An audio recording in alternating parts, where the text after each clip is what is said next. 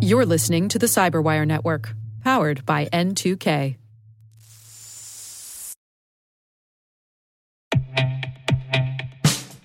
And now, a message from Cyberbit. Mastering cybersecurity is like mastering a sport. You build muscle memory through rigorous practice, then you train as a team to foster cohesion while operating under pressure. Like athletes, cybersecurity professionals thrive on hands on simulation. But traditional courses, certifications, and open source labs won't build you a winning team. You need Cyberbit. Cyberbit offers a hyper realistic simulation environment for your SOC, IR, and C suite to refine your skills, all using the market leading SIMs, EDRs, firewalls, and WAFs they use every day. Cyberbit is offering Cyberwire listeners a free live fire exercise. Sign up your team now at cyberbit.com slash cyberwire.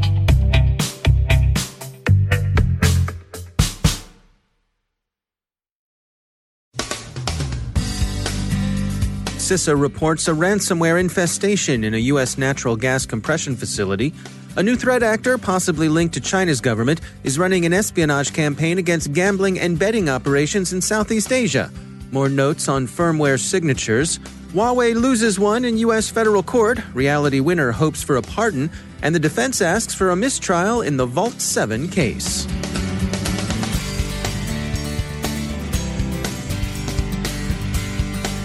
From the Cyberwire studios at Data Tribe, I'm Dave Bittner with your Cyberwire summary for Wednesday, February 19th, 2020. CISA, the U.S. Department of Homeland Security's Cybersecurity and Infrastructure Security Agency, has responded to and reported a ransomware incident at an unnamed natural gas compression facility in the U.S. While the facility didn't lose control of operations at any time, it did experience a partial loss of visibility into real time operational data. Plant managers elected to implement a deliberate and controlled shutdown, which cost two days of lost productivity and revenue. The attack was confined to a single facility. It's noteworthy that the attack vector was spear phishing. CISA outlines what happened after the spear phishing email delivered its payload. First, inadequate segmentation between information technology and operational technology networks allowed the attackers to pivot from the IT to the OT side. Assets on both networks were disabled. Second, the attacker used what CISA calls commodity ransomware against Windows assets in both networks. The ransomware affected human machine interfaces, data historians, and polling servers. Third, the PLCs, the programmable logic controllers used to monitor and control physical processes, were left unaffected. And finally, the facility was able to recover by installing replacement equipment and loading last known good configurations.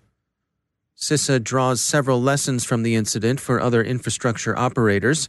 They're too numerous to recount here, but in sum, most of them come down to improved planning, more effective and realistic training, better authentication, and more network segmentation. ZDNet suggests the possibility that the malware involved was EKANS, but CISA is silent on this point, and so the suggestion that the ransomware could have been EKANS remains at best speculation. Dragos, which ZDNet properly cites as the source of research into EKANS, itself reached out late this morning to say that EKANS wasn't a likely suspect. Instead, Dragos thinks with high confidence that the incident CISA responded to was the same Ryuk infestation the U.S. Coast Guard reported this past December. They described the infection as well known ransomware behavior and is not an ICS specific or ICS targeted event. Dragos thinks the attack doesn't show even the limited process targeting observed in EKANS and some MegaCortex incidents.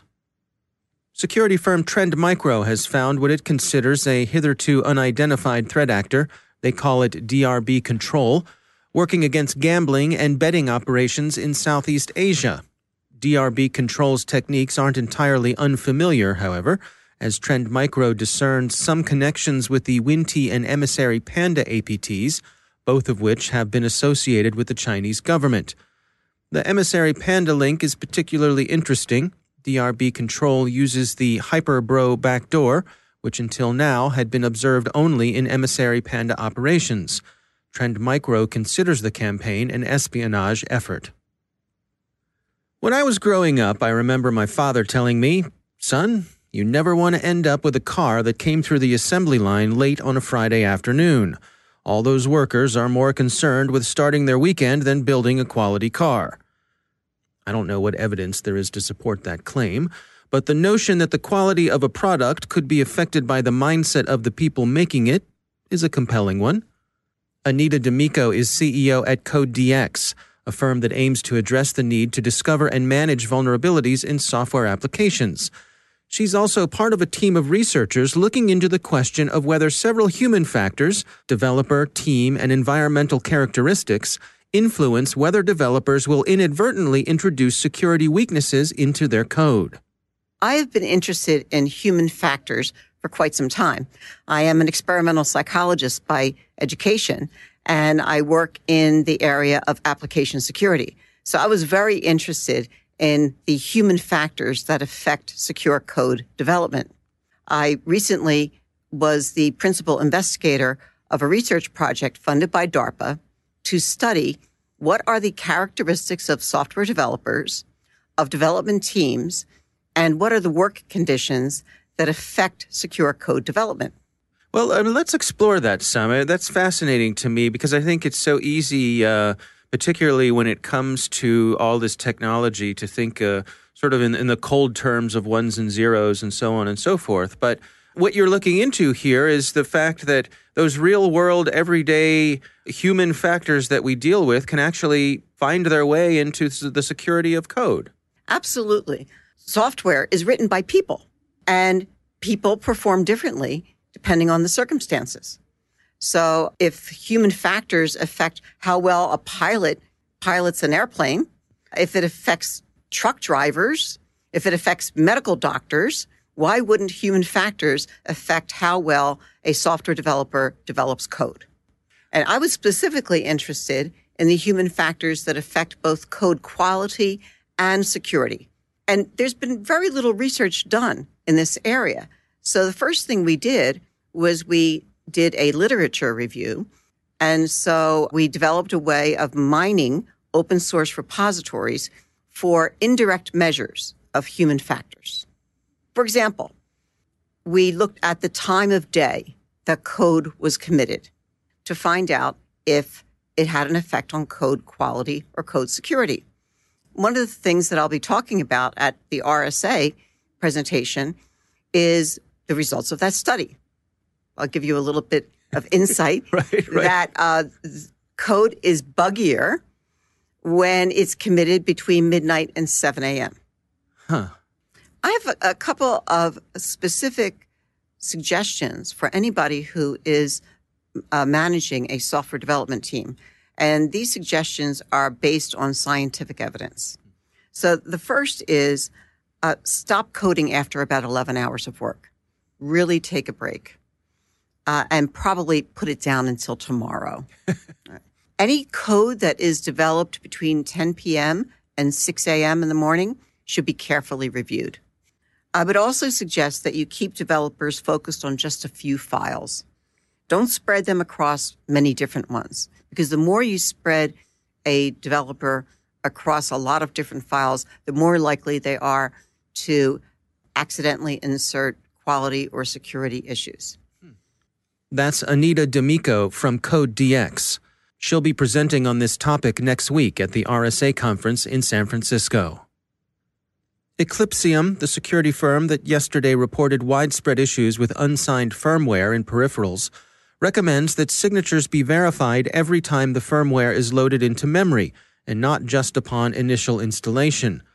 The researchers note that Apple products routinely do this, whereas Windows and Linux systems do not but they also argue that verification is better treated as the device manufacturer's responsibility and not something to be left up to the operating system. The trade press has been hard on the industry on this one.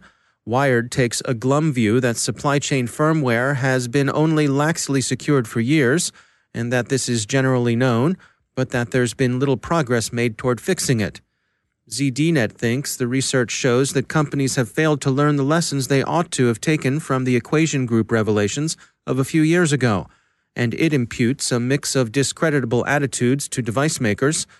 They say the reason why device manufacturers aren't doing this, that is, verifying signatures whenever firmware is loaded, is because of laziness, indifference, or because they don't feel they or their customers are under any threat.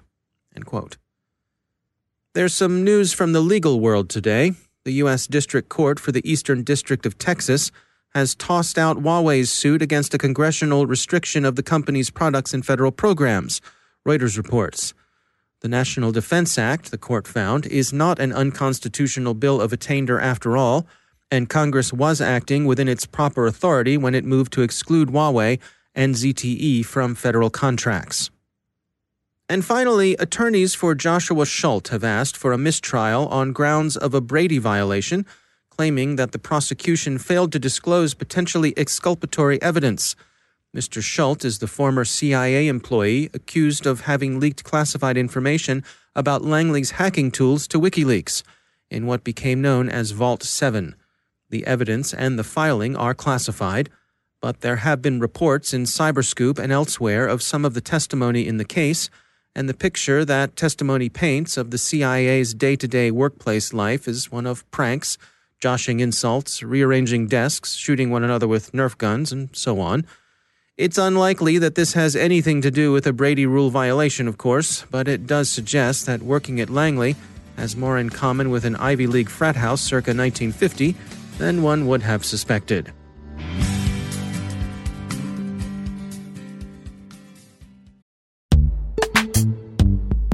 Every day, your IAM tech debt grows. Your multi generational services struggle to work together.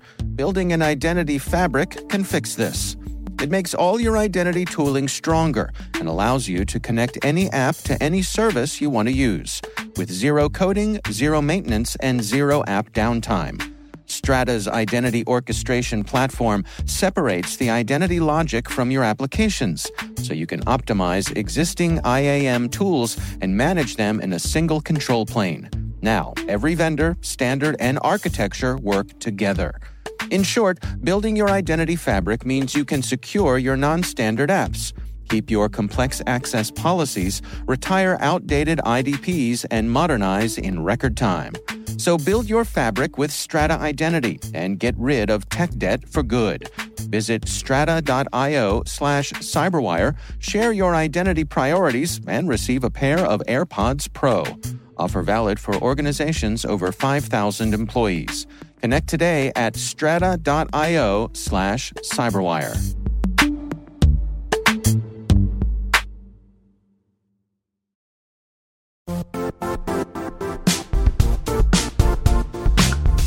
The IT world used to be simpler.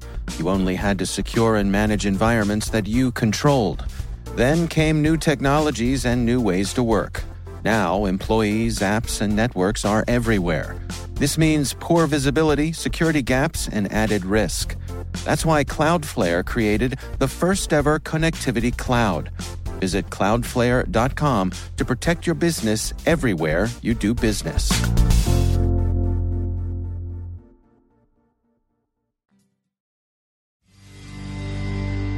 And joining me once again is Caleb Barlow. He's the CEO at CynergisTek. Uh, Caleb, it's always great to have you back. Um, you've got some uh, some interesting uh, uh information you want to share today about uh, some ways to uh, go online and gather up some information here. What do you have for us? Okay, so it's the early part of the year. It's time for resolutions and all that good stuff. Maybe this year you got to change the name of your home Wi-Fi router, Dave. Mm. Because I don't know. Is is the name of your home Wi-Fi router got your actual name in it? Like a lot of people name things like Davis or Wilson Net or Jones Family uh-huh. Wi-Fi. Abraham Linksys. Yeah. Yeah. Not yeah. a good idea. and let me okay, tell you why. On. So yeah. for years, the cars that drive around and map streets aren't only gathering GPS mapping information and taking pictures of the streets. They're also mapping out the location of every cell phone tower and every Wi-Fi hotspot they pass and its exact location. And hmm. in some cases early on, they were even employing taxi drivers to put antennas on the taxis and map it out. And hmm. triangulating the available Wi Fi signals is really important because it turns out it's an even more accurate way of determining location than even GPS or GLONASS because GPS and GLONASS don't work well when you're inside of a building. But knowing what Wi Fi hotspots are immediately available and their signal strength can tell you exactly where you are. Hmm. So think of it this way, Dave. This technology isn't just used for your own phone, but let's say a retailer, let's say, you know, you're inside of a, a large retailer like a Target and somebody wants to know, you know, are you in front of, you know, the women's section or are you in the Starbucks? Literally, right. this location technology is that accurate to be able to tell you where you are inside of a building based on the Wi Fi signals. Now, okay. To put this in the full perspective of creepy, um, one of the providers of this type of data was able to leverage location information of the attendees of the Super Bowl, correlate that with census and other data to determine where attendees came from, their average income, age, and education level. Now, how how does this happen? Well, remember when your phone is looking for a Wi-Fi signal, it isn't just listening for what's available, it's broadcasting out what it wants to see. So, let's just say your home Wi-Fi network, I don't know if it is, is BittnerNet, right? Yeah. Right. Your phone is constantly going, BittnerNet, are you out there? Hilton Honors, are you out there? American Airlines, are you out there? It's constantly broadcasting looking for these signals. Well, I can actually be near you with something like a pineapple and actually see what you're looking for. So I say, hmm. okay, he stays at Hilton, he travels on American Airlines. What's this BittnerNet thing? I bet you that's his home address or his home Wi Fi signal. Well, I can then go look it up in an open source database and find out exactly where you live. Because with this new technology, and you know, the largest purveyor of this is certainly Google, but this open source project called Wireless Geographic Logging Engine, or WiGLE will allow pretty much anyone to put in a unique SSID and find out where in the world that SSID is broadcasting. So if you're the only person in the world with an SSID called BittnerNet, I can find out exactly where you live within a foot or two.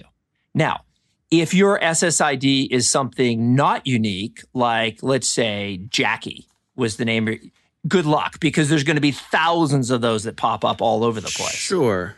But this becomes really problematic for people that want to keep their travel and the locations that they frequent, not just their home, but the locations they frequent private. So, Dave, you know, you can think of a whole variety of ways in which this could be used nefariously. Give me some examples. Okay. So, let's say we're talking about law enforcement, a private investigator. Maybe this is a divorce situation. I can probably figure out where your girlfriend lives just off of what your phone is broadcasting if you've ever connected to her, her Wi-Fi network. I can figure out, you know, where she lives and probably also who it is. Hmm. Okay. now there is a, there is a way there is a way to hopefully protect yourself on this. So let's, uh, okay, let's talk about home, the good side. Bring okay, so home. The, so the first thing is go out to WiGLE and have some fun and play with it. It's pretty interesting what you can find out there. Yeah, it's wigle.net. There's one G in WiGLE. That's right. Now, all right. Okay, first of all, and I don't know how well this works, but one of the things some of the providers, mapping companies like Google do, is if you append your SSID with underscore no map, they won't map it. So, oh. you know, if it's, you know, BittnerNet, change it to BittnerNet underscore no map. Now, I don't know if they all respect that, but hopefully they do. The second thing to do is clean out all the old SSIDs on your phone and your laptop that you're constantly broadcasting, right? Reduce it down to the ones you actually use. I mean, if you haven't gone in there in a year or so, you probably have hundreds of SSIDs you're broadcasting. You might as well be broadcasting your whole travel history out uh, everywhere you go. Mm-hmm. And then the third thing is rename your home network use something that's not your name and use something that's not unique. So, my strategy with this, and I'd be curious of feedback from people on how well they think this is going to work, but I'm going to name my home network after a car because all these cars now have, you know, like you'll see like Audi Wi Fi or Jane's Audi Wi Fi driving around. I'm going to name my home network after a car because I think that not only is it not unique, but cars pop up all over the place when you're doing uh, Wi-Fi mapping. Hmm. All right. Well, uh, something to play with and also be, lose sleep over. So thanks for both of those, Caleb. Always great to talk to you. Thanks for joining us.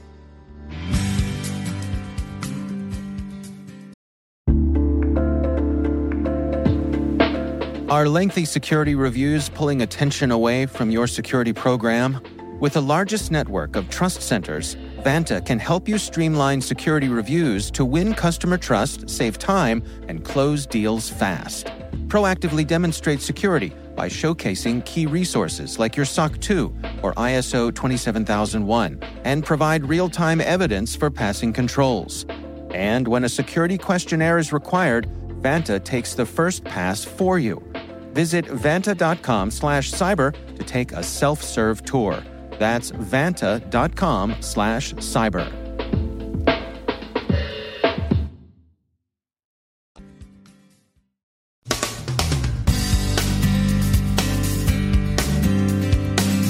And that's the Cyberwire. For links to all of today's stories, check out our daily briefing at thecyberwire.com. And for professionals and cybersecurity leaders who want to stay abreast of this rapidly evolving field, sign up for Cyberwire Pro. It'll save you time and keep you informed. Listen for us on your Alexa smart speaker, too. The Cyberwire podcast is proudly produced in Maryland out of the startup studios of Data Tribe, where they're co building the next generation of cybersecurity teams and technologies.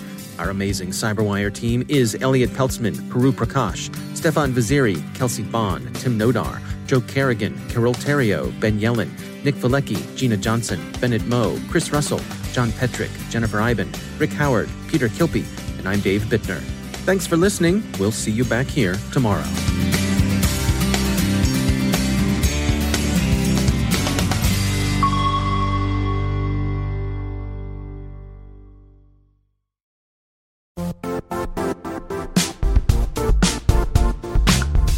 And now, a word from our sponsor, Zscaler, the leader in cloud security. Cyber attackers are using AI in creative ways to compromise users and breach organizations. In a security landscape where you must fight AI with AI, the best AI protection comes from having the best data. Zscaler has extended its zero trust architecture with powerful AI engines that are trained and tuned by 500 trillion daily signals. Learn more about Zscaler Zero Trust Plus AI to prevent ransomware and AI attacks. Experience your world secured. Visit zscaler.com slash zero trust AI.